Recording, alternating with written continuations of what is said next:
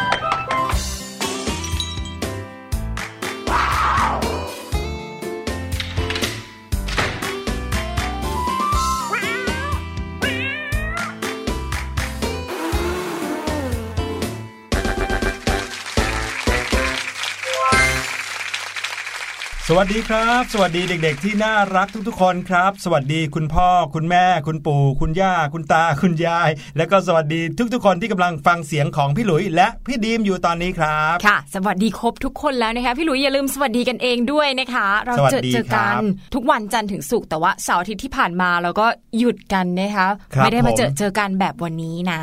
ครับผมต้อนรับทุกๆคนเข้าสู่รายการเสียงสนุกนะครับ รายการที่พวกเราจะมาเจอกันพร้อมกับเสียงเพราะๆของพี่ดีมนะครับแล้วก็เสียงที่จะพาความรู้มากมายมาฝากน้องๆ จากพี่หลุยนะครับ นอกจากนั้นแล้ววันนี้วันพิเศษอีกหนึ่งวันที่หลาย ๆ คนเนี่ยได้หยุดอยู่บ้านด้วยนะครับ บางคนที่ได้ฟังรายการสดตอนนี้ ไม่ได้อยู่บนรถที่จะกลับจากโรงเรียนมาที่บ้านนะครับ แต่อาจจะอยู่บนรถในช่วงเวลาที่น้องๆกำลังออกไปข้างนอกกับคุณพ่อคุณแม่เอ๊ะมื้อเย็นของวันนี้อาจจะเป็นมื้อพิเศษของหลาย ๆ คนก็ได้ใช่ค่ะ เพราะว่าเป็นวันหยุดนะก็ต้องเป็นมื้อใหญ่นิดนึงนะคะพี่หลุย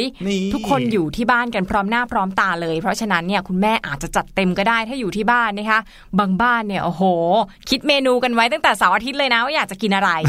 คุณแม่นี่ต้องลิสต์รายการเอาไว้เลยนะคะเพื่อที่จะทำให้ถูกใจทุกคนในบ้านค่ะ ครับผมวันนี้วันจันทร์นะครับ เป็นวันจันทร์ที่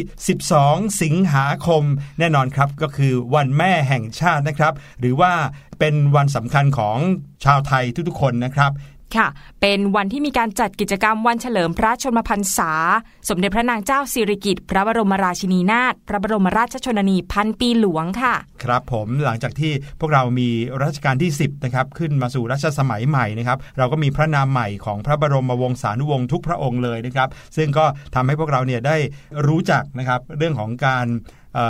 ประเพณีนะครับราชประเพณีในการที่จะมีการปรับพระนามของแต่ละพระองค์ เพื่อให้สอดคล้องกับรัชกาลปัจจุบันด้วยนะครับ ค่ะ ก็ถือว่าเป็นอีกพระราชพิธีที่เด็กๆ น่าจะได้ติดตามกันทางโทรทัศน์นะคะรวมไปถึงความสำคัญของวันแม่เนี่ยที่ผ่านมาตั้งแต่เด็กจนโตเราได้จัดกิจกรรมวันแม่กันมาตลอดอยู่แล้วนะคะ แต่ปีนี้ก็เป็นอีกปีหนึ่งที่พิเศษเหมือนกันนะคะพี่หลุย จะบอกว่าแต่ละโรงเรียนนะครับจัดงานวันแม่แห่งชาติของโรงเรียนตัวเองเนี่ยไม่เคยจัดตรงกับวันที่ 12 สิงหาคมเลย ใช่เพราะว่าเด็กๆ ต้องหยุดไง ใช่แล้วครับ บางโรงเรียนก็จัดก่อนหน้านั้นนะครับค่ะบางโรงเรียนพอหลังจากที่เอ่อผ่านวันที่ 12 สิงหาคมมาแล้ว ก็มาจัดงานวันแม่แห่งชาติ หรือบางทีเป็นนิทรรศการเนาะตลอดทั้งสัปดาห์เลยที่เด็กๆ ได้จัดบอร์ดนะครับที่จะ พูดถึงพระคุณของแม่ หรือบางทีก็เป็นพระมหากรุณาธิคุณของสมเด็จพระนางเจ้าสิริกิติ์นะครับที่จะได้เห็นพระราชกรณียกิจนะครับสิ่งที่พระองค์ทำเพื่อคนไทยด้วยนะฮะว่ามีอะไรต่างๆ มากมายเหลือเกินค่ะ หรือว่าถ้าจะแยกย่อยมาอีกนิดนึงนะคะเด็กๆ ก็จะได้พูดหรือว่า แบ่งปันเรื่องราวที่เกี่ยวกับคุณแม่ของตัวเองด้วย ใช่ เพราะว่าคุณแม่แต่ละท่านเนี่ยโอ้โหก็แตกต่างกันไปนะคะมีความสามารถที่ไม่เหมือนกันเลย บางคนเนี่ยทำงานเก่งมากเลยนะคะเป็น working woman ส่วนบางคนอาจจะเป็นคุณแม่เลี้ยงเดี่ยว มีลูกหลายคนแล้วก็เลี้ยงดูเด็กๆ ด้วยความรัก แล้วก็เด็กๆทุกคนมีความสุขด้วยนะคะ ใช่ครับบางบ้านเนี่ยนะครับ คุณแม่เนี่ยทำกับข้าวเก่งๆโอ้โหมื้อไหนก็ไม่อร่อยเท่ามื้อที่คุณแม่ทำนะครับ เมนูไหนก็ไม่สุดยอดเท่าเมนูที่คุณแม่ทำให้ค่ะนะครับขนาดบางทีเป็นไข่เจียวธรรมดาเนี่ยหืมหอมนุ่มเนี่ยพูดถึงแล้วพี่หลุยส์ก็เริ่มท้องร้องขึ้นมาซะแล้วนะครับคิดถึงไข่เจียวของคุณแม่นะฮะค่ะ ก็ถือว่าคุณแม่ของทุกคนเนี่ยก็จะมีความน่ารักแตกต่างกันออกไปนะคะแต่ว่าบางคนเนี่ยก็อาจจะไม่ได้อยู่กับคุณแม่ครับแต่ก็ไม่ได้เป็นอะไรมากนะคะเพราะว่าเราก็อาจจะได้อยู่กับคุณปู่คุณย่าคุณตาคุณยายนะคะ คุณแม่ของคุณแม่อีกทีหนึ่งใช่โอ้โหเหนือเพื่อนๆคนอื่นไปอีกนะคะก็มีความสุขได้เหมือนกัน ตอนนี้เนี่ยหลายคนก็ออกมารณรงค์ว่าเอะ ไม่ควรต้องมีการจัดกิจกรรมวันแม่ก็ได้ เพราะว่าอาจจะทำให้เด็ก ๆ บางคนที่ไม่ได้อยู่กับคุณแม่เออเสียใจร้องไห้ เกิดอาการเศร้าสร้อยได้นะครับค่ะแต่ไม่ว่าจะยังไงนะสิ่งหนึ่งที่พี่หลุยจะคิดเสมอเลยในวันแม่แห่งชาตินะครับ ก็คือคุณแม่ของเราเนี่ยเก่งกันทุกคนเลยนะค่ะเออนอกจากที่ว่าจะเลี้ยงพวกเราจนโตมาจนถึงทุกวันนี้แล้ว ในช่วงที่พวกเราเนี่ยยังอยู่ในท้องของคุณแม่นะคุณแม่แบกพวกเราหนักๆไปตั้ง 9 เดือนโอ้เนี่ยโหอันนั้นเป็นช่วงเวลาที่ยากลำบากมากสำหรับคุณแม่นะคะ ใช่ครับ แต่ว่าพี่ดีมนี่ตอนนี้ก็มีคุณน้องแล้วหรือยังครับ ยังค่ะไม่มีอ๋อหุยพี่หลุยทักซะพี่ดิมตกใจเลย ยังไม่มีค่ะ ก็เลยยังไม่เคยมีประสบการณ์ อุ้มท้องเก้าเดือน แต่ว่าอืมเคยเห็นเพื่อนๆหลายคนอุ้มท้องเก้าเดือนน่ะ แล้วเพื่อนๆก็จะมีพฤติกรรมที่แตกต่างไปจากเดิมมากๆเลยนะคะใช่คือ คือจะต้องระมัดระวังเรื่องสุขภาพมากๆ อาหารการกินเนี่ยสมัยก่อน เคยกินของเผ็ดๆ เคยกินน้ำหวานน้ำอัดลมเยอะๆ ก็ต้องหยุดหลีกเลี่ยงเลยหมดเลยอืม9เดือนนี้ แล้วก็หลังจากให้นมลูกด้วย คือเด็กๆ คลอดมาแล้วเนี่ยคุณแม่ก็ยังต้องดูแลรักษาสุขภาพต่อไปด้วยนะคะ ใช่แล้วละครับ เพื่อที่จะให้พวกเราเติบโตกันมาอย่างเต็มที่นะครับ แล้วก็เติบโตขึ้นมาอย่างดีที่สุดเท่าที่คุณแม่คนหนึงจะทำได้นะครับ เพราะฉะนั้นถ้าเกิดว่าเรานึกภาพคุณแม่ของเราเนี่ยเวลาที่ท่านอดทนไม่ทำอะไรอย่างต่างที่อยากทำหรือว่าอดทนทำทุกสิ่งทุกอย่างที่ทำเพื่อให้พวกเราโตขึ้นมาได้เนี่ยเราต้องรักคุณแม่ให้มากๆ แล้วก็นึกถึงความรักความเอ็นดูนะครับที่ท่านมีต่อเราไม่เพียงแต่คุณแม่นะ คุณพ่อของหลาย ๆ คนเนี่ยก็โอ้โหช่วยกันแท็กทีมเต็มที่นะครับเพื่อที่จะเลี้ยงดูพวกเราให้โตมาจนเข้าโรงเรียนอนุบาล เข้าชั้นประถมขึ้นมาได้ตอนนี้เนี่ยต้องบอกเลยว่าผ่านความอดทนของคนสองคนนี้มา จนเรียกได้ว่า ไม่รู้จะตอบแทนบุญคุณกันยังไงเลยโอ้โหในเพลงบางเขายังบอกเลยนะครับ จะเอาโลกมาทำปากกา แล้วเอานภามาแทนกระดาษเนี่ยเห็นไหมเอาอะไรที่ใหญ่โตขนาดไหนมาเขียนพระคุณของคุณพ่อคุณแม่เนี่ยก็ยังไม่พอเลย ไม่พอเลย เพราะฉะนั้นก็ไม่ต้องตอบแทนก็ได้ใช่ไหมคะไม่ใช่สิครับ ต้องตอบแทนให้ดีที่สุดนะครับ สิ่งหนึ่งที่พวกเราทำได้ตอนนี้ก็คือเป็นลูกที่ดีนะครับ ไม่ทำให้คุณพ่อคุณแม่ปวดหัวนะครับอืมทั้งตั้งใจเรียน ทั้งตื่นเช้ามาก็ไม่งวงเงียนะครับ รีบอาบน้ำแปรงฟันแล้วก็ออกจากบ้านด้วยความร่าเริง บางคนนี่นะกว่าจะออกจากบ้านเอ้ยไม่เอาวันนี้ไม่ไปโรงเรียนได้ไหมอย่างเงี้ยนะครับก็ทำให้คุณพ่อคุณแม่เนี่ยนะครับปวดหัวเล็กน้อยนะครับเพราะบางทีคุณพ่อคุณแม่ก็ต้องไปทำงานต่อเหมือนกันค่ะอ่าใช้วิธีใช้กลยุทธ์เคล็ดลับทุกอย่างเออเพื่อจะให้พวกเราลุกไปโรงเรียนได้ ค่ะ เพราะฉะนั้นมาเริ่มต้นกันเลยดีกว่านะ ถ้าเด็กๆคนไหนเนี่ยเคยเป็นเด็กที่ไม่น่ารักหรือว่าดื้อมาก่อนนะ เริ่มต้นทำความดี ตั้งแต่วันแม่เป็นต้นไปเลยอืมเริ่มตั้งแต่วันนี้นะ วันหยุดก็ เริ่มตื่นเช้าเลยตั้งแต่วันจันทร์พรุ่งนี้ไปโรงเรียนก็ตื่นง่ายๆหน่อย ตื่นก่อนคุณแม่เลยนะ คุณครูของพี่ดิมเคยสอนนะคะวันพ่อวันแม่เนี่ยให้เริ่มต้นตั้งแต่เอาแปรงสีฟันของคุณพ่อคุณแม่เนี่ยครับมาบีบยาสีฟันแล้วก็วางเตรียมไว้ให้เลยนะนี่รับรองคุณพ่อคุณแม่ยิ้มแก้มปริเลยนะครับค่ะเขาว่ากันว่าวันแม่มีหนึ่งวันต่อหนึ่งปีอืมวันพ่อมีหนึ่งวันต่อหนึ่งปี แต่วันลูกเนี่ยมีทุกทุกๆวันเลยนะไม่ต้องมีคำว่าวันลูกก็ได้ เพราะว่ามีทุกวันอย่างที่พี่หลุยบอกจริง ๆนะคะ ใช่ครับนี่แหละครับก็คือเรื่องราวเพียงเล็กน้อยเท่านั้นเองของคุณแม่ แล้วก็คุณพ่อที่ทำทุกสิ่งทุกอย่างเพื่อเราทุกคนนะครับ เพราะฉะนั้นเราจะมาเป็นเด็กดีกันตั้งแต่วันนี้เป็นต้นไปนะครับ อย่างแรกที่สุดเนี่ยนะครับ ก็ต้องบอกก่อนว่าข่าวที่จะมาเล่าให้ฟังในวันนี้ในช่วงเสียงจากข่าวเนี่ยอาจจะเป็นคุณลูกที่ทำความปวดหัวให้คุณแม่นิดนึงนะครับ แต่ว่าไม่ใช่ความตั้งใจของเธอนะครับเป็นค่ะเรื่องของโรคภัยบางอย่าง ที่อาจจะทำให้เกิดความงุนงงงงงวย จนกระทั่งคุณหมอเองก็ยังแปลกใจนะครับ ที่ลูกคนนี้ทำอะไรกับคุณแม่นะอืมแต่ว่าคุณแม่คนนี้นะคะ จะมีวิธีการแก้ปัญหายังไง เดี๋ยวเรารอติดตามกันในช่วงหน้าค่ะ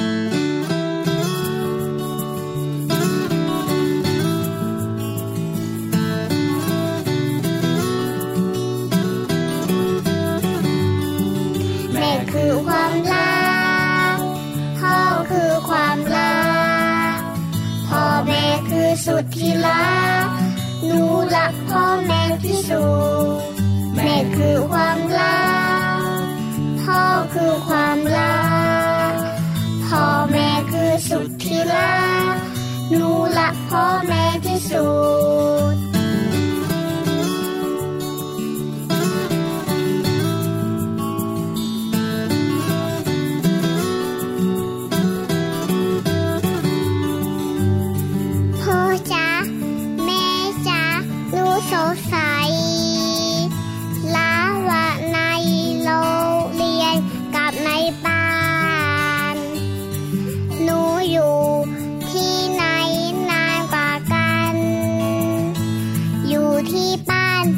หรืออยู่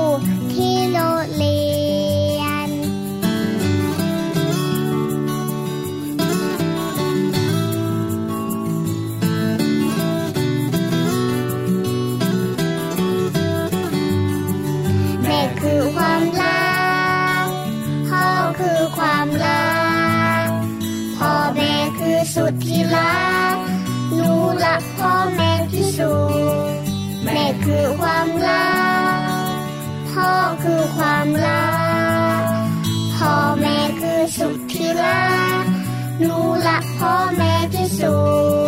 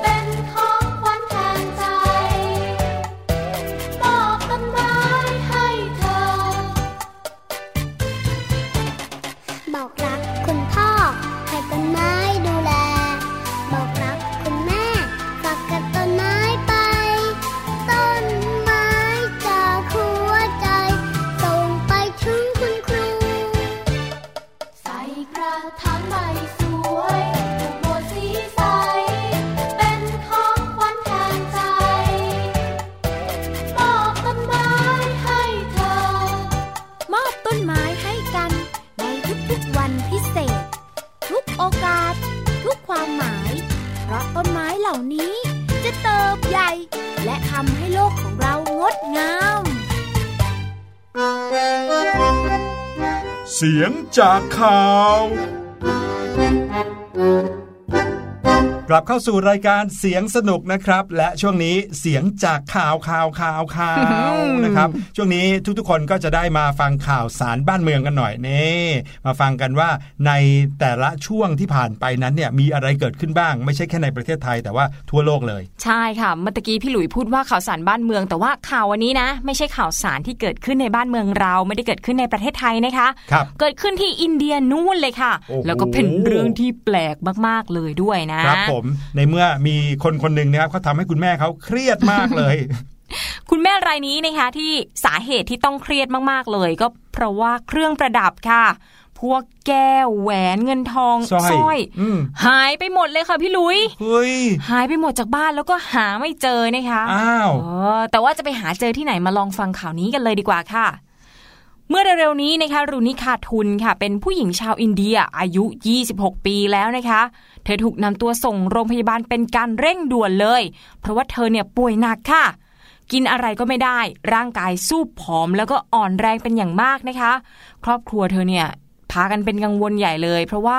ลูกสาวอาการหนักมากอ้าวมเดี๋ยวนะครับ แล้วเกี่ยวข้องกับเรื่องของเครื่องประดับคุณแม่หายยังไงครับเนี่ยลูกป่วยเนี่ยใจเย็นๆค่ะพี่หลุยเรื่องราวมันอยู่ตรงนี้แหละค่ะ พอคุณหมอได้ทำการผ่าท้องของเธอออกดูนะคะ ความจริงก็เปิดเผยออกมาทุกอย่างเลยเอ้ยคุณหมอผ่าท้องออกมาดูแล้วนะคะ ถึงกับตกตะลึงไม่น้อยเลยค่ะ เพราะว่าไปพบกับเครื่องประดับจำนวนมาก อัดแน่นอยู่ในท้องของเธอนี่ไงล่ะที่บอกว่าเครื่องประดับของคุณแม่หายไปอะ เดี๋ยวสิครับ อย่างนี้ก็แปลว่ากินเข้าไปเหรอครับ กินเครื่องประดับเข้าไปค่ะพี่หลุย จากรายงานของเว็บไซต์ Daily Mail นะคะเมื่อวันที่ 25 กรกฎาคมที่ผ่านมานี่เอง ระบุว่าเหตุการณ์นี้เนี่ยเกิดขึ้นที่เมืองรามปุรหัสรัฐเบงกอลของอินเดียค่ะ โดยรูนินะคะเขามีพฤติกรรมกลืนเครื่องประดับและสิ่งของมีค่าลงท้องมาระยะหนึ่งแล้วค่ะ แต่ว่าไม่มีใครในครอบครัวเนี่ยรู้เรื่องมาก่อน โอ้โห คุณแม่ของรูนินะคะเธอเล่าว่าเออดิฉันก็สังเกตมาพักใหญ่แล้วนะคะว่าเอเครื่องประดับในบ้านเนี่ย ทั้งสร้อยกำไลหรือว่าเครื่องเพชรเครื่องทอง มันทยอยหายไปทีละเล็กละน้อยค่ะ ผู้ต้องสงสัยคนสำคัญเนี่ยก็คือรูนิ ลูกสาวของเธอนั่นเองนะคะอืมเพราะว่ารูนิเนี่ยเธอมีประวัติค่ะพี่หลุย เคยแอบขโมยเหรียญจากร้านค้าของลุงมาแล้วด้วยอ๋อคุณแม่ก็แอบสงสัยลูกสาวอยู่เหมือนกัน ว่าลูกสาวจะขโมยเครื่องประดับไปไหนหรือเปล่าเนาะใช่แต่ว่าไม่มีหลักฐานไงคะอืมแต่เมื่อใดก็ตามที่รูนิถูกแม่ถามนะคะว่าเข้าไปมีส่วนเกี่ยวข้องกับข้าวของที่หายไปหรือเปล่า เธอเนี่ยจะร้องไห้โฮเลยค่ะ แล้วก็เป็นแบบนี้มาตลอดคุณแม่ก็เลยเค้นไม่ได้สักทีนะคะว่าสรุปแล้วเนี่ยรูนิเอาเครื่องประดับของคุณแม่ไปหรือไม่นะคะ จนกระทั่งเนี่ยแหละค่ะ รูนิเธอเริ่มล้มป่วยกินอะไรไม่ลงร่างกายอ่อนแอ นับวันเนี่ยยิ่งผอมลงนะเอ๊ะพี่ดิมแอบสงสัยกินเครื่องประดับเยอะขนาดนั้นเนี่ยทำไมไม่อ้วนขึ้นเออผอมลงซะได้ก็นะเขาคะไม่ย่อยไงครับอ๋อไม่ย่อยไปแล้วแบบเป็นของหนักๆอยู่ในท้องเราอะแล้วก็กินจหมอะไรอย่างอื่นไม่ลงอย่างนั้นเพนะราะว่านะท้องคะมันหนักแล้วไงใช่จนกระทั่งวันหนึ่งค่ะ อาการเธอหนักมากครอบครัวก็เลยพาไปหาหมอนะคะ คุณหมอเนี่ยตรวจเลือดค่ะ ก็พบว่า ฮีโมโกลบินในเลือดของรูนี้เนี่ยอยู่ในระดับที่ต่ำมาก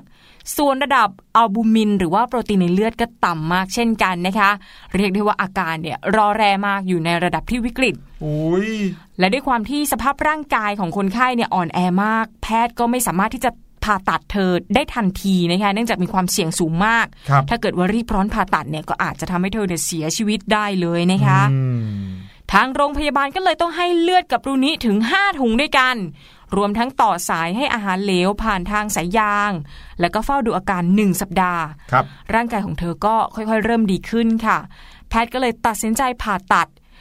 พอผ่าเข้าไปนะคะ ก็พบเครื่องประดับจำนวนมาก อัดแน่นรวมกันเป็นก้อนใหญ่อยู่ในท้องของรูนิค่ะโอ้ยแต่ว่าไม่เป็นไรนะ แพทย์ก็สามารถนำออกมาได้จนหมดค่ะครับสิริรวมเวลาผ่าตัดใช้เวลาทั้งหมด 1 ชั่วโมง 15 นาที โอ้โห ผ่าท้องไปเนี่ยแล้วก็ใช้เวลาในการหยิบเอาเครื่องประดับต่างๆ ทั้งหลายไม่ว่าจะเป็นสร้อยเป็นแหวนเป็นอะไรต่างๆกำไลเนี่ย ออกมาจากท้องของผู้หญิงคนนี้นะครับใช้เวลาเป็นชั่วโมงเลยทีเดียว ค่ะ คือการผ่าท้องเนี่ยอาจจะไม่ใช้เวลานานค่ะพี่หลุยแต่ว่าเวลาในการหยิบเครื่องประดับออกมาทั้งหมดเนี่ยอาจจะนานนิดนึงต้องนะหาคะด้วยนะว่าไปค้นไปอยู่ตรงไหนหรือเปล่า ใช่อไรเงี้ยค่ะ เพราะว่าจำนวนเนี่ยมันเยอะมากจริง ๆ ค่ะมีต่างหู 80 ชิ้นสร้อยไม่ใช่สร้อยธรรมดาด้วยสร้อยเส้นยาว 69 เส้นอื้อหือเหรียญ 46 เหรียญน่าจะเป็นเหรียญของร้านคุณลุงนะคะรวมไปถึงห่วงจมูก 11 ชิ้น คนอินเดียไงครัเขาบจะใส่ห่วงจมูกกันครับล็อกเก็ตอีก 8 อันสร้อยข้อเท้า 5 เส้นเออมีกุญแจด้วยนะคะกินเข้าไป 4 ดอกสุดยอด รวมไปถึงนาฬิกาหนึ่งเรือนเดี๋ยวนะ นาฬินาฬิกากาเข้าเหรอกินเข้าไปไม่รู้ว่าเป็นนาฬิกากันน้ำหรือเปล่านะโอ้ยถ้าเกิดว่าเป็นนาฬิกากันน้ำก็อาจจะสามารถนำกลับมาใช้ได้อีก รวมทั้งหมดนะคะเครื่องประดับที่กลืนลงท้องไปเนี่ย224 ชิ้นค่ะโอ้โหโอ้ยแค่นึกภาพตามนี่ก็รู้สึกแบบอยากจะกลืนน้ำลาย อยากกินบ้างอย่างนั้นเลยไม่นะใช่อคะย่างนั้น แต่ว่ารู้สึกเลยว่ามันต้องหนักมากหนัแน่ๆครับมากค่ะโอ้โหแค่นึก อย่างเดียวนะ เอาแค่ต่างหูแล้วกันเล็ก ๆ หรือว่าห่วงจมูกอันหนึงเนี่ยมเราก็ไม่กล้ากลืนกันแล้วใช่นะเพราะว่ามันมีความแหลมคมด้วยนะ บางทีใช่ยิ่งเป็นต้มหูเป็นอะไรเงี้ยมันก็จะมีอ่าเหมือนเข็มใช่ไหมครับ ที่มันจะแหลมๆเนี่ยเขากลืนเข้าไปมันน่าจะเข้าไปทำอันตรายกับท้องเขาได้ด้วยนะบาท้องเป็นแผลเลย แต่ว่าไม่ต้องห่วงนะคะพี่หลุยตอนนี้รูนี้ พ้นขีดอันตรายแล้วค่ะครับโชคดีมากแล้วตอนนี้อาการก็ทรงตัวกำลังพักฟื้นอยู่ในโรงพยาบาล มีคุณหมอคอยดูแลอย่างใกล้ชิดนะคะ แต่ว่ารู้ไหมคะว่ากรณีของรูนิเนี่ยไม่ใช่เคสแรกนะคะ ที่มีการกลืนสิ่งแปลกปลอมเข้าไปในร่างกายอืมเพราะว่าเฉพาะที่อินเดียประเทศเดียวเนี่ยเคยเกิดเหตุการณ์แบบนี้มาแล้วหลายครั้งด้วยกันอ๋อเหรอครับ โอ้โห ไม่น่าเชื่อ ก่อนหน้านี้เมื่อปี 2561 ปีที่แล้วนะคะแแพทย์เนี่ยได้พาเอาเครื่องประดับ สกรูแล้วก็น็อตครับไม่ได้มีแค่เครื่องประดับอย่างเดียวแล้วนะคะ เครื่องมือช่างก็มาสกรูกับน็อตด้วยจำนวนมากเลย ออกมาจากท้องของคนไข้ที่เป็นผู้หญิงเหมือนกันครับแต่ว่าคนนี้อยู่ที่รัฐคุชราชนะคะ ส่วนอีกเคสหนึ่งอีกคนหนึ่งเลยเนี่ย เกิดเมื่อเดือนพฤษภาคมที่ผ่านมาค่ะ เป็นผู้ชายในรัฐราชสถาน คนนี้นะคะ กลืนตะปูลงท้องไป116ตัวอื้อหือนี่เขานึกว่าเขาเป็นโยคีหรือยังไง กลืนตะปูลงไปพี่หลุยเคยเห็นภาพในการ์ตูนนะที่โยคีเขาจะนอนบนเตียงที่มีตะปูแหลมๆเนี่ยนะครับแบบเราสามารถนอนลงไปบนนั้นได้ เขาบอกว่าเป็นการฝึกสมาธิอย่างหนึ่งอะไรอย่างเงี้ยนะครับ แต่ว่าอันนี้กลืนลงท้องไม่เคยเห็นจริงๆฮะเป็นเป็นฝึกสมาธิด้วยหรือเปล่าอารมณ์คล้ายๆ กับนับลูกประคำแต่ว่าอ่านันับตะปูแล้วก็กลืนลกลืงนลงไปไป แต่ว่าพฤติกรรมเหล่านี้นะคะมีชื่อเรียกด้วยนะคะ เรามาเรียกเขาว่าการกลืนของแปลกปลอมลงท้องเนี่ยไม่ถูกต้องนะคะครับเขามีชื่อเรียกที่ชื่อว่า โรคชอบกินของแปลกอืมีชื่อภาษาอังกฤษก็คือ Pica disorder นะคะครับโอ้โหผมก็เป็นอาการผิดปกติทางจิตชนิดหนึ่งด้วย ผู้ป่วยก็จะชอบกินสิ่งของแปลกปลอมที่ไม่ใช่อาหารค่ะ อย่างนอกเหนือจากที่พูดมาก็มีกระดาษก็กินนะบางคครับนเหมือนแพะเลย กินกระดาษครับเส้นผมก็กินครับดิน หินรวมไปถึงของแหลมคมที่เป็นอันตรายอ่าอย่างเช่นตะกี้บอกว่าตะปูใช่ไหมใช่ครัคะบ ที่เหนือกว่านั้นมีเศษแก้วก็กินนะคะอุ้ยเศษโลหะก็กินครันะบคะผมแต่ว่าตอนนี้เนี่ยก็ยังไม่มีรายงานการวิจัยที่แน่ชัดว่าเอ๊ะสาเหตุของโรคนี้มันเกิดมาจากอะไรกันแน่ค่ะโอ้ยฟังแล้วก็คนลุกเลยหวาดเสียวนะครับ ถ้าเกิดว่าชาวเสียงสนุกฟังอยู่ตอนนี้นะครับ แล้วแบบมานั่งนึกในใจย้อนดูเอ๊ะเราเคยมีความรู้สึกอยากจะกินอะไรที่ไม่ใช่ของกินบ้างหรือเปล่า พี่หลุยแนะนำให้รีบไปหาคุณหมอเลยนะ หรือให้คุณพ่อคุณแม่เนี่ยนะฮะพาไปหาคุณหมอที่อาจจะเป็นจิตแพทย์อย่างนี้ก็ได้นะ เพื่อที่จะถามว่าเอ๊ะความรู้สึกแบบนี้มันเกิดขึ้นเนี่ยผิดปกติหรือเปล่า แล้วมันใกล้เข้าสู่เรื่องของโรคอื่น ๆ หรือเปล่านะครับอืมที่ต้องรีบไปเนี่ยไม่ไม่ใช่ว่าจะมาบอกว่าเรามีจิตไม่ปกติอย่างนี้นะ แต่หมายความว่าโรคแบบนี้อาจจะทำให้เกิดอันตรายแก่ร่างกายของเราได้ในอนาคตนะครับ อันนี้ก็ต้องฝากกันเอาไว้นะครับ เพราะบางครั้งบางทีไม่ใช่โรคหรือไม่ใช่ความอยากกินนะครับ แต่ว่าเด็กๆอะบางทีเผลอเอาใส่ปากไปโดยไม่รู้ตัวค่ะนะครับบางบางทีของที่กินไม่ได้อยู่ใกล้ของที่กินได้อย่างเงี้ยก็เผลอเอาใส่ปากไป แล้วก็ ทำให้เกิดอาการปวดท้องหรือโรคที่ไม่ดีต่อร่างกายได้ อันนี้ต้องระวังมากๆเลยนะคะ อย่างเช่น พวกขนมที่ใส่ลงไปในถุงพลาสติก แล้วก็แม่ค้าเนี่ยเขาก็จะม้วนปากถุงใช่ไหมคะพี่หลุยครับแล้วก็ใช้แม็กแม็กอืมอืมบางคนอะเวลาแกะอะก็เปิดปากถุงออกเลย แล้วก็ไม่ครับได้หยิบแม็กออกไง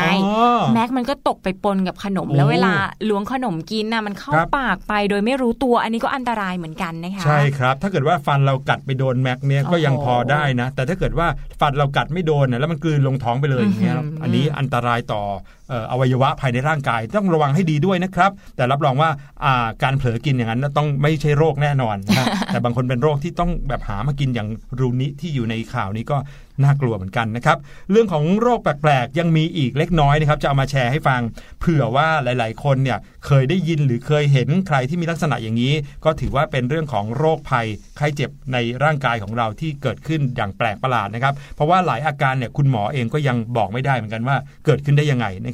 ครับโรคแรกชื่อว่าโรคเอเลียนแฮนด์ซินโดรมเอนะครับเลี่ยนเลยเหรอคะเออไม่ได้แปลว่าเออมือของเรากลายเป็นเอเลี่ยน หรือว่ากลายเป็นสัตว์ประหลาดนะครับ แต่โรคเนี้ยมีอาการที่ทำให้มือและแขนข้างใดข้างหนึ่งของเราเนี่ยทำงานเองนะครับอืมทำงานเองอย่างมีเป้าหมายด้วยนะ เช่นว่าใจเราอะอยากจะพักอยากจะนั่งดูทีวี แต่มือเนี่ยไปหยิบปากกามาเขียนเขียนเขียนเองหยิบจับสิ่งต่าง ๆ เอง ขยับไปตามความต้องการของของมือเองโดยที่เราไม่สามารถควบคุมได้ เนี่ยนะครับเป็นโรคแปลกๆ ซึ่งเรียกว่า alien hand syndrome นะครับและมันก็มักจะทำให้สิ่งที่ทำขึ้นมานั้นตรงกันข้ามกับมืออีกข้างหนึ่งกำลังจะทำด้วยนะครับอ้าวอาการผิดปกติทางระบบประสาทนี้นะครับอาจจะเป็นผลข้างเคียงที่เกิดจากการบาดเจ็บของสมอง หรือการผ่าตัด ที่ยังคงไม่มีแนวทางการรักษานะครับ แต่ก็ถือว่าเป็นโรคที่หายากมากๆเลย คนที่เป็นโรคนี้ต้องคอยควบคุมมือข้างนั้นของเขาอยู่เสมออืมเออเช่นนั่งอยู่ข้างๆ คนอื่นในรถไฟฟ้าเนี่ยอยู่ดีก็เอามือไปกะไปจับไปแขนเขาอะไรอย่างเงี้ยค่ะเอ้ยไปจับแขนเขาอาจจะทำให้คนอื่นเขามองเราแปลกๆได้เหมือนกันนะอ๋อมออันคนี้วามเป็นจริโรงคแล้วแปลก ป่วยนั่นเอง อีกโรคหนึ่งที่แปลกไม่แพ้กันนะคะโรค foreign accent syndrome ค่ะครับก็คือเป็นความผิดปกติที่หายากเหมือนกันนะคะเกิดจากสมองบาดเจ็บหรือว่าถูกกระทบกระเทือนค่ะ โรคนี้นะจะทำให้การประสานงานของลิ้นกับกล่องเสียงเนี่ยผิดเพี้ยนไปนะคะครับทำให้เราเนี่ยพูดออกมาเป็นสำเนียงอื่นที่ไม่ใช่สำเนียงบ้านเกิดตัวเองไงนี่ foreign accent syndrome นะคะ ก็คือพูดไปเป็นสำเนียงของต่างชาติไปซะอย่างนั้นเลยนะคะ แต่ว่า การพูดครั้งหนึ่งเนี่ยก็อาจจะเปล่งสำเนียงออกมาได้หลากหลายรูปแบบพร้อม ๆ กันด้วยนะคะครับวิธีการรักษาก็คือต้องฝึกออกเสียงให้เหมือนเดิม หรือว่าเริ่มฝึกพูดใหม่ตั้งแต่ต้นยากเหมือนกันนะอืมพี่หลุยส์เคยได้ยินข่าวแบบนี้เหมือนกันนะ ที่คนถูกรถชนแบบว่ารุนแรงอย่างเงี้ยครับเหมือนจะอาการโคม่า แต่พอรอดผ่านพ้นมาได้เนี่ย กลายเป็นว่าพูดอีกภาษาหนึ่งได้เฉยเลยอย่างเงี้ยโอ้โหก็มีเหมือนกันนะครับแต่ว่าอันนี้ยังไม่มีการพิสูจน์นะครับว่าเอ่อเกิดขึ้นจริงไม่จริงยังไงนะครับ ยังมีโรคแปลกๆอีกโรคหนึ่งชื่อว่าโรคบ้าทำตามคำสั่งนะครับชื่อว่า jumping Frenchman of main disorder นะครับสาเหตุที่ชื่อความผิดปกติเป็นแบบนี้ก็เพราะว่ามีบันทึกครั้งแรกในช่างตัดไม้ชาวฝรั่งเศส ที่อาศัยอยู่ในรัฐเมนประเทศสหรัฐอเมริกานะครับยังคงเป็นที่ถกเถียงกันอยู่ครับว่า เป็นเพราะความผิดปกติทางสมองหรือว่าทางจิตกันแน่ แต่ว่าอาการโดยรวมก็คือ ผู้ป่วยเนี่ยจะตอบสนองต่อสิ่งเร้าหรือเสียงที่เกิดขึ้นอย่างฉับพลันอย่างเช่นถ้าเกิดว่าเราตะโกนว่ากระโดดหน้าผาซะอย่างเงี้ยผู้ป่วยก็จะกระโดดลงหน้าผาเลย ส่วนอีกโรคที่อยากให้น้องๆรู้จักกันนะคะโรคนี้เนี่ยมีชื่อว่าโรคกลิ่นตัวเหมือนปลาโอ้โหแค่บอกชื่อโรคปุ๊บไม่ต้องอธิบายอะไรเพิ่มเติมมากเลยนะคะพี่หลุยครับโรคนี้นะคะคนที่เป็นก็จะมีกลิ่นตัวคาวๆเหมือนกับปลาค่ะ แต่ว่าที่พีคสุดๆเลยนะคือคนที่เป็นโรคเนี่ยเขาไม่รู้หรอกว่าตัวเองเนี่ยมีกลิ่นตัวเหมือนปลาครับก็แง่ละเหมือนเวลาที่บางทีเราวิ่งมาตัวเหม็นๆเหงื่อออกนะเราก็ไม่ค่อยรู้ตัวแต่ว่าเพื่อนๆเนี่ยจะเป็นคนคอยสะกิดสังเกตให้นะอืมก็ถือว่าแรงเป็นโรคที่ททำให้อยู่ร่วมกับคนอื่นยากเหมือนกันนะคะ ที่สำคัญน่าเศร้ามากเลย ไม่สามารถรักษาให้หายขาดได้ด้วยนะคะ แต่ว่าก็มีงานวิจัยนะคะบอกเอาไว้ว่าการใช้โภชนาการเข้ามาช่วย โดยใช้ถ่านกรรมฐาน แล้วก็สารสกัดคลอโรฟิลเนี่ยก็อาจจะช่วยลดกลิ่นคาวปลาได้เหมือนกันนะคะอืมโอ้โห นี่ก็คือโรคแปลกๆนะครับ ที่สาธุขออย่าให้เกิดกับเราเลยนะครับ หรือว่าใครที่ฟังอยู่ตอนนี้นะครับ ใครมีอาการแปลกๆที่เราสังเกตตัวเองแล้วเนี่ยก็อาจจะต้องลองปรึกษาคุณหมอนะ บางทีเราไม่ต้องคิดว่าน่าอายหรืออะไรก็ได้นะครับ เพื่อที่จะได้รู้สาเหตุจริง ๆ ว่าเอ๊ะเรามีอาการแบบนี้แปลกๆหรือเปล่าเป็นโรคหรือเปล่าอะไรแบบนี้นะครับแต่ว่าถ้าเกิดว่าเป็นไปได้นะครับ ก็การดูแลตัวเองนะครับการสังเกตตัวเองบ่อยๆ ดูแลความสะอาดให้ร่างกายตัวเองเนี่ยก็เป็นสิ่งหนึ่งที่ช่วยได้เหมือนกันนะครับ นั่นก็คือสิ่งที่นำมาฝากน้องๆกันในช่วงเสียงจากข่าวครับโอ้โห ได้รู้จักโรคแปลกๆมากมายนะ แต่ว่าน้องๆที่กำลังหยิบตะปูหรือว่ากำลังหยิบอะไรเข้าปากนี่ เลิกก่อนนะคะ เอาลงก่อนนะ มาฟังเพลงกันต่อดีกว่า พักฟังเพลงกันสักครู่นะคะ แล้วเดี๋ยวกลับมาเจอกันในช่วงหน้าค่ะ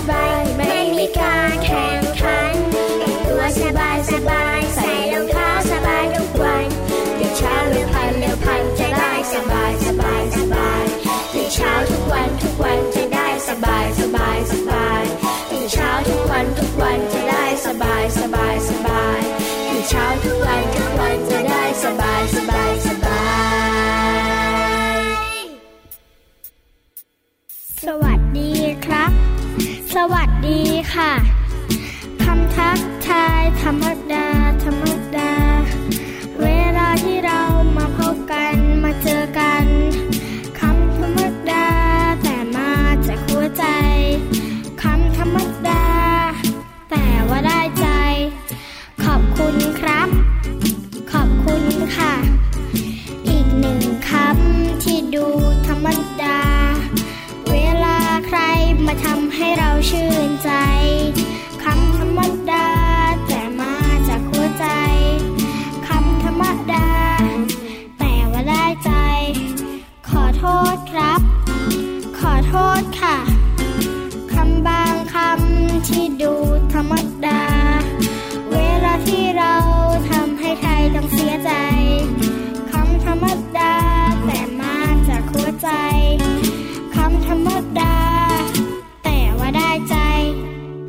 ช่วงที่ 2 ของรายการเสียงสนุกวันนี้แล้วนะครับ แน่นอนก็คือช่วง Voice Story นะครับช่วงนี้ยังคงเป็นช่วงนิทานให้น้องๆได้ฟังกันนะครับ แล้วก็เป็นนิทานที่อืมบางทีฟังแล้วก็ได้แง่คิดเหมือนกันค่ะ แล้วก็มีตัวละครที่น่ารักน่ารักทั้งนั้นเลย อย่างสัปดาห์ที่แล้วเนี่ยจะเป็นไดโนเสาร์ใช่ไหมคะใช่ซีรีส์ไดโนเสาร์มาหมดเลย วันนี้ก็เป็น สรรพสัตว์เหมือนกันนะครับต้องบอกว่าเป็นเรื่องราวของเป็ดค่ะน้องๆ เป็นสัตว์กาบๆใกล้ตัวมากๆเลยกับกาบๆนะ เห็นที่ไหนนะก็อยากจะเข้าไปถ่ายรูปหรือว่าเข้าไปยืนสังเกตมันใกล้ๆเพราะว่า วิธีการเดินวิธีการร้องของมันน่ะ พี่ดิมว่ามันน่ารักมาก ๆ เลยอะใช่พี่หลุยชอบเห็นเวลาที่เขาแบบไปกันเป็นแถวๆอะใช่ใช่ใช่ต้องไปอยู่กันเป็นเป็นต้องกลุ่มีแม่นำนะแล้วก็ค่ะลูกตามเป็นแถวๆนะครับ แล้วก็จะมีตัวเล็ก ๆ หรือแบบเป็นน้องคนสุดท้องอะไรเงี้ยที่แบบวิ่งตามพี่ไม่ทันไม่ทันก็ต้องคอยตามหลังไปอีกทีหนึ่งอะไรอย่างเงี้ยนะฮะค่ะก็เป็นภาพพฤติกรรมน่ารักน่ารักของเป็ด แต่ว่าเจ้าเป็ดน้อยในนิทานเรื่องนี้จะเป็นยังไง พี่หลุยว่าเราไปฟังนิทานในช่วง Voice Story กันดีกว่าครับ ในนิทานที่ชื่อว่า เป็ดน้อยอยากไปโรงเรียนช่วงของ White Story สวัสดีค่ะน้องๆ มาถึงช่วงเวลาของ Voice Story แล้วล่ะค่ะ วันนี้มีนิทานเพื่อนรักมาฝากน้องๆ ค่ะ มีชื่อเรื่องว่า เป็ดน้อยไปโรงเรียน แปลโดยนานกฮูกค่ะ เป็นหนังสือของสำนักพิมพ์แปลนฟอร์คิดค่ะ เรื่องราวของเป็ดจะไปโรงเรียนกันอย่างไรนั้น ไปติดตามกันเลยค่ะ เด็กๆจ้าได้เวลาไปโรงเรียนแล้วล่ะจ้ารีบแต่งตัวไวๆนะจ๊ะแม่เป็ดบอกกับลูกเป็ดทั้งห้าลูกเป็ดตัวที่สี่ร้องบอกแม่เป็ดว่า แม่จ๋าพวกเราพร้อมแล้วล่ะจ้าเหลือเพียงลูกเป็ดตัวที่ห้าที่นั่งร้องไห้สะอึกสะอื้นแม่จ๋าหนูคิดถึงแม่ หนูไม่อยากไปโรงเรียนเลย ลูกเป็ดตัวที่สี่เริ่มร้องไห้ ลูกเป็ดตัวที่สามก็ร้องไห้ด้วย ตามด้วยลูกเป็ดตัวที่สองแล้วก็ลูกเป็ดตัวที่หนึ่งแย่แล้วละสิลูกเป็ดทั้งห้าร้องไห้กันใหญ่เลย โอ้โอ้โอ้ลูกจ๋าแม่ก็คิดถึงลูกเหมือนกันจ้าแต่ยังไง ลูกก็ต้องไปโรงเรียนนะจ๊ะพวกเรารีบไปกันเถอะจ้าแม่เป็ดปลอบลูกเป็ดทั้งห้าลูกเป็ดทั้งห้าว่ายน้ำตามแม่เป็ดไปถึงโรงเรียน แม่รักลูกแล้วก็จะคิดถึงลูกตลอดเวลาเลยนะจ๊ะ แม่เป็ดบอกกับลูกเป็ดทั้งห้าอ้าว เด็กๆจ๊ะ เดินเข้าแถวไปที่ห้องเรียนได้เลยนะจ๊ะ คุณครูบอกเด็กๆอย่างใจดี ที่โรงเรียนมีเพื่อนเยอะแยะ และมีอะไรให้สนุกตั้งหลายอย่าง เล่นขับรถ เล่นเกมทำให้เวลาผ่านไปอย่างรวดเร็ว คุณครูเอาภาพวาดของเด็กๆ ไปติดโชว์ที่ฝาผนัง เด็กๆ ช่วยกันต่อบล็อก ให้เป็นหอคอย สูงเกือบถึงท้องฟ้าเลย เด็กๆ เล่นไกวชิงช้า เล่นถลายลงน้ำกันอย่างสนุกสนาน แล้วก็มาเล่นก่อกองทรายให้เป็นปราสาท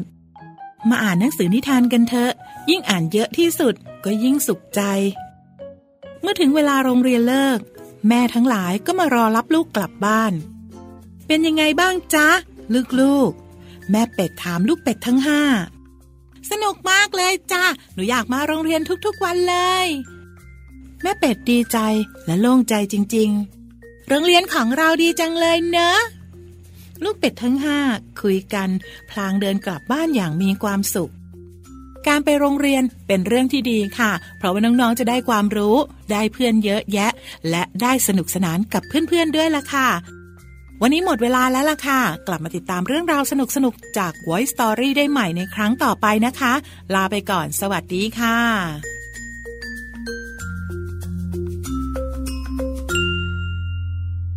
โอ้โห ใครที่ตื่นเช้ามาแล้วไม่อยากไปโรงเรียนเนี่ย พี่หลุยว่าต้องดูเป็ดน้อยตัวนี้เป็นตัวอย่างซะแล้วล่ะครับ เรียกได้ว่าอายเป็ดเลยใช่ไหมคะครับผมเป็ดน้อยยังอยากไปโรงเรียนเลยนะ ที่สำคัญนะ คือไปโรงเรียนไปเจอเพื่อนแล้วเนี่ย แถมยังได้ไปกับพี่ๆน้องๆอีก 5 ตัวด้วยกันเลยนะคะพี่หลุยใช่เขาก็คแล้งวจะชอบโรงเรียนน่าดูเลยนะถูกต้องนะครับพี่หลุยเนี่ยก็เป็นคนที่มีพี่น้องเหมือนกันใช่ไหมเวลาที่เราไปโรงเรียนตอนเด็กๆเนี่ยเราไม่ได้ไปคนเดียวเนี่ยอืมไปพร้อมกันกับพี่น้องของเราอย่างเงี้ยเราจะรู้สึกเหมือนว่ามีคนร่วมชะตากรรมเดียวกับเรา ดีจังเลยพี่ดิมอิจฉามากเลยเวลาที่มีเพื่อนๆที่เขามีน้องหรือว่าพี่เรียนอยู่ชั้นเดียวกันอีกห้องหนึ่งอะค่ะพี่หลุยอืม ตอนพักเที่ยงหรือว่าตอนเย็นเนี่ยเขาก็จะต้องมาเจอกันครับต้องกลับบ้านพร้อมกันมาโรงเรียนพร้อมกันดูน่ารักดีเหมือนมีบัดดี้อีกคนหนึ่งใช่เรียกว่ามีเพื่อนอยู่ตลอดเลยนะครับแแต่ถ้าเกิดว่าใครนะครับจะต้องไปโรงเรียนคนเดียวนะครับอืมกับคนเดียวก็ไม่เป็นไรนะครับ เพราะว่าช่วงเวลาที่เราอยู่กับเพื่อนๆในโรงเรียนนั้น ก็เป็นช่วงเวลาแห่งการเรียนรู้เหมือนกันนะใช่ที่เราจะได้ทั้งเล่นทั้งสนุกนะครับแล้วก็ยังได้ความรู้ไปกับทั้งคุณครู แล้วก็เพื่อนๆที่เรารักกันตลอดเลยด้วยนะครับ เพราะฉะนั้นความเหงาไม่มีแน่นอนอ่าโดยเฉพาะยิ่งถ้าเกิดว่าในช่วงกลับบ้านแล้วนะครับ ก็มาเจอกับพี่หลุยแล้วก็พี่ดีมในรายการเสียงสนุกแบบนี้ครับโอ้โห ชีวิตนี้ไม่มีเบื่อไม่มีเหงาเลยนะคะสำหรับน้องๆที่ไปโรงเรียนแล้วก็กลับมาฟังรายการของเราอะเดี๋ยวเราจะพักกันอีกครู่เดียวค่ะ แล้วช่วงหน้ากลับมาเจอกัน วันนี้วันจันทร์นะคะเจอกันในช่วงวิทย์สนุกค่ะ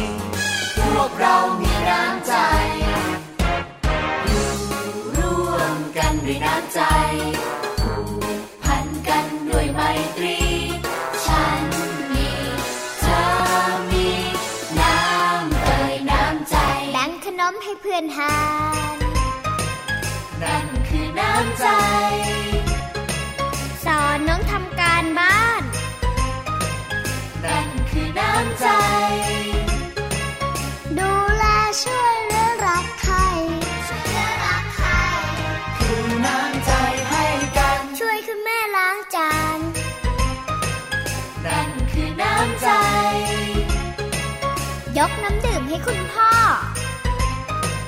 นั่นคือน้ำใจ ยิ้มหวานสวัสดีทักทายสวัสดีทักทายคือน้ำใจให้กันแยกทิ้งขยะให้ถูกถัง นั่นคือน้ำใจ ปิดน้ำปิดไฟหลังเลิกใช้ นั่นคือน้ำใจ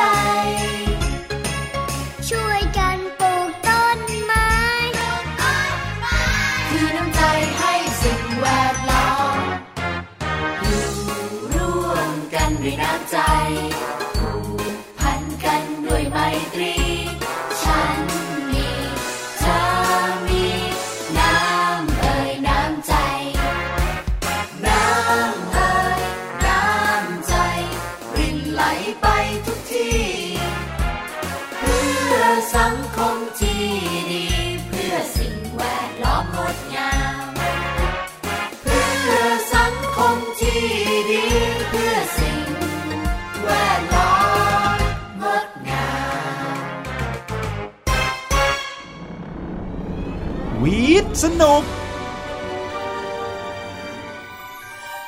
ลับเข้าสู่รายการเสียงสนุกนะครับ และช่วงสุดท้ายของรายการเราในทุกๆวันจันทร์ถึงศุกร์เลยนะครับ ก็จะมาพร้อมกันกับช่วงของห้องเรียนแสนสนุกนี่อันนี้ก็คิดชื่อช่วงขึ้นมาใหม่อีกแล้วค่ะคิดชื่อช่วงทุกวันเลยนะครับ ก็ในห้องเรียนเนี่ยเรามักจะได้เรียนหลาย ๆ วิชาใช่ไหมคราวเนี้ยในรายการเสียงสนุกของเรา ก็มีหลายวิชามาฝากน้องๆเหมือนกันนะครับวันละวิชาเลยนะครับ วันจันทร์วันแรกของสัปดาห์เนี่ยนะครับก็จะได้เจอกับวิชาวิทยาศาสตร์ กับช่วงวิทย์สนุกนะครับวิทยาศาสตร์วันนี้พาน้องๆไปรู้จักกับเจ้าสัตว์ชนิดหนึ่งซึ่งจริง ๆ เราเคยพูดถึงสัตว์ชนิดนี้มาแล้วล่ะนะครับค่ะแต่วันนี้จะมารู้จักกับเขาในมุมที่อาจจะไม่ค่อยรู้กันเยอะใช่อย่างนั้นดีได้กว่าดียิ่งขึ้น รู้จักเขาให้ดียิ่งขึ้นนะครับ แล้วก็มีความเป็นวิทยาศาสตร์อยู่ในสิ่งที่เขาทำด้วยอ่าค่ะจะเป็นยังไงมาฟังเรื่องราวของวิทย์สนุกในวันนี้ครับ ซึ่งสัตว์ที่วันนี้พี่หลุยกับพี่ดีมจะพาน้องๆไปรู้จักอีกแง่มุมที่หลายคนยังไม่ค่อยรู้นะคะ นั่นก็คือแมงมุมนั่นเองค่ะ ครับน้องๆทราบไหมคะว่าแมงมุมเนี่ยไม่ใช่แมลงอืมแน่นอนนะ ชื่อมันก็บอกแล้วแมงมุมเนาะแต่ว่าเป็นสัตว์ที่มีขาต่อกันเป็นข้อๆอยู่ในตระกูลเดียวกับแมงปอง ไรแล้วก็เห็บ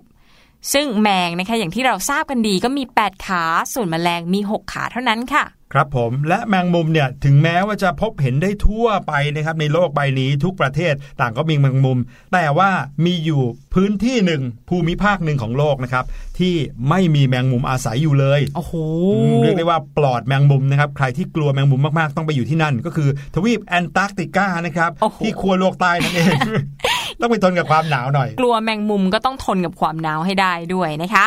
ปัจจุบันนะคะมีการค้นพบแมงมุมประมาณ 40,000 ชนิดค่ะโอ้โหคนที่กลัวแมงมุมฟังแล้วขนลุกเลยนะคะครับแต่ว่านักวิทยาศาสตร์บอกด้วยค่ะ ว่ามีโอกาสค้นพบมากกว่านี้อีกด้วยค่ะพี่หลุยอื้อหือแค่มาชนิดละตัวนี่ก็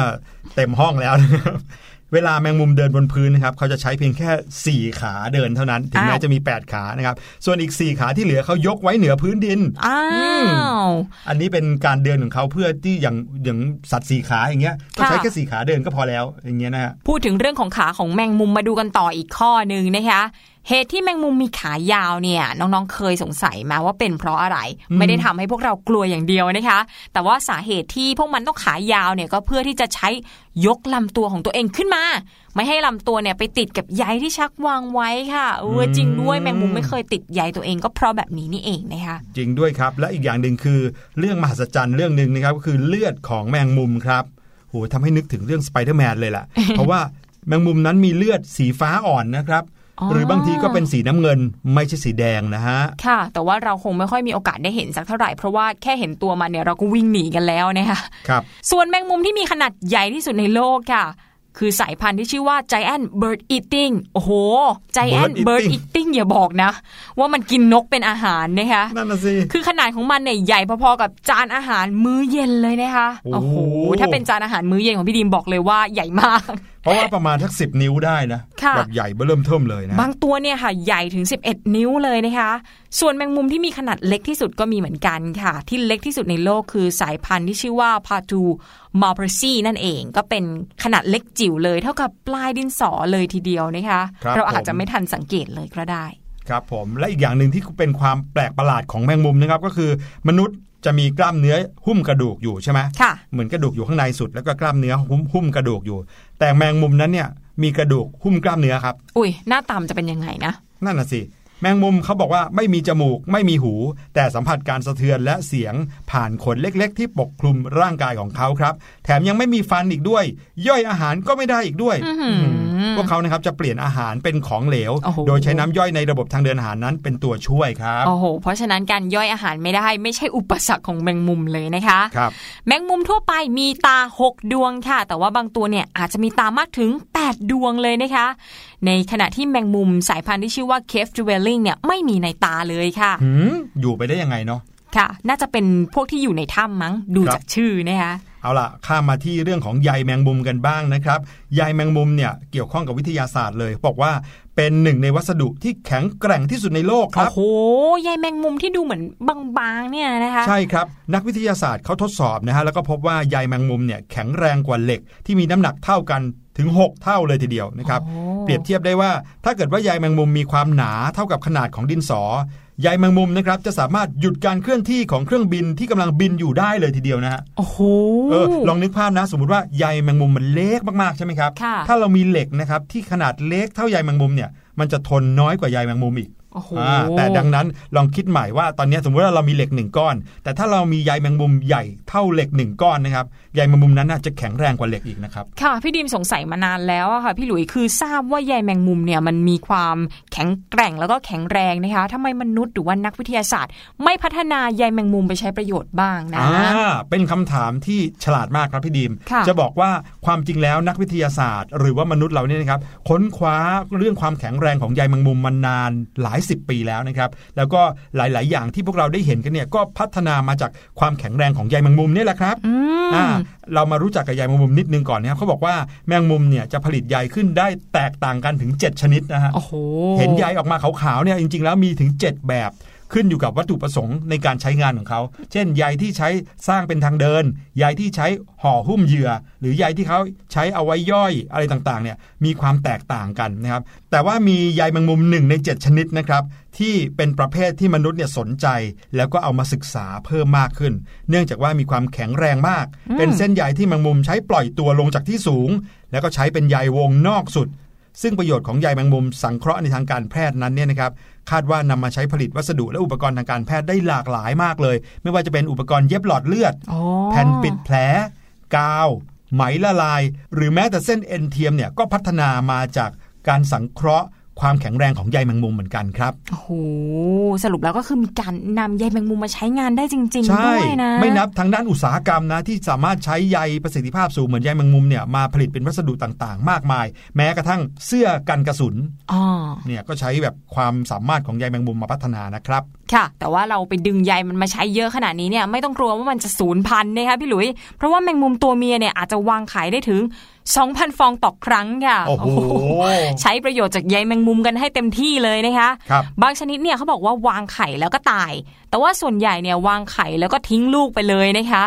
เดาว่าเพราะว่าแมงมุมเนี่ยมันน่าจะมีอัตราการรอดสูงนะคะแม่มันไม่ต้องคอยดูแลมากก็ได้นะคะครับแต่ว่าจะมีเพียงแมงมุมสายพันธุ์เดียวก็คือสายพันธุ์หมาป่าที่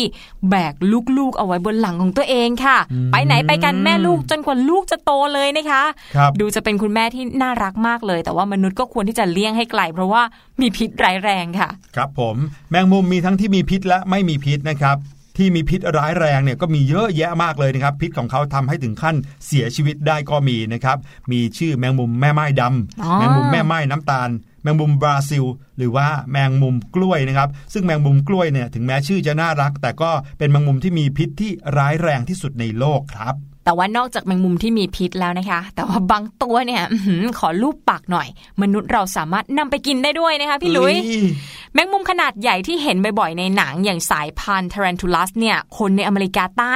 นิยมรับประทานกันค่ะ เพราะเชื่อว่าอุดมไปด้วยโปรตีนค่ะเอ้ยใครจะลองไม่ก็เาด้วยลองนะพี่ดิมขอบายก่อน ครับผมแล้วก็สุดท้ายนะครับ แมงมุมส่วนใหญ่มีอายุไขประมาณ 1 ปีเท่านั้นครับ แต่ว่าแมงมุมสายพันธุ์ทารันตูรัสเนี่ยมีชีวิตอยู่ได้นานถึง 20 ปีโอ้โหกระโดดเด้งออกมาจากสายพันธุ์อื่น ๆเลยครับ นี่ก็เป็นเรื่องราวที่ ไม่ค่อยได้รู้กันนะคะเป็นเรื่องที่เกี่ยวกับแมงมุมอย่างเรื่องของเลือดแมงมุมเป็นสีน้ำเงินเนี่ยโอ้โห เป็นความรู้ใหม่ของพี่ดีมเลยยอมรับตรงนี้นะคะ และทั้งหมดนี้นะคะก็เป็นเรื่องราวดีๆ จากรายการเสียงสนุกประจำวันจันทร์ที่ 12 สิงหาคมค่ะ วันนี้หมดเวลาแล้วพี่หลุยกับพี่ดีมลาน้องๆไปก่อน สวัสดีค่ะ สวัสดีครับสบัดจินตนาการ สนุกกับเสียงเสริมสร้างความรู้ในรายการ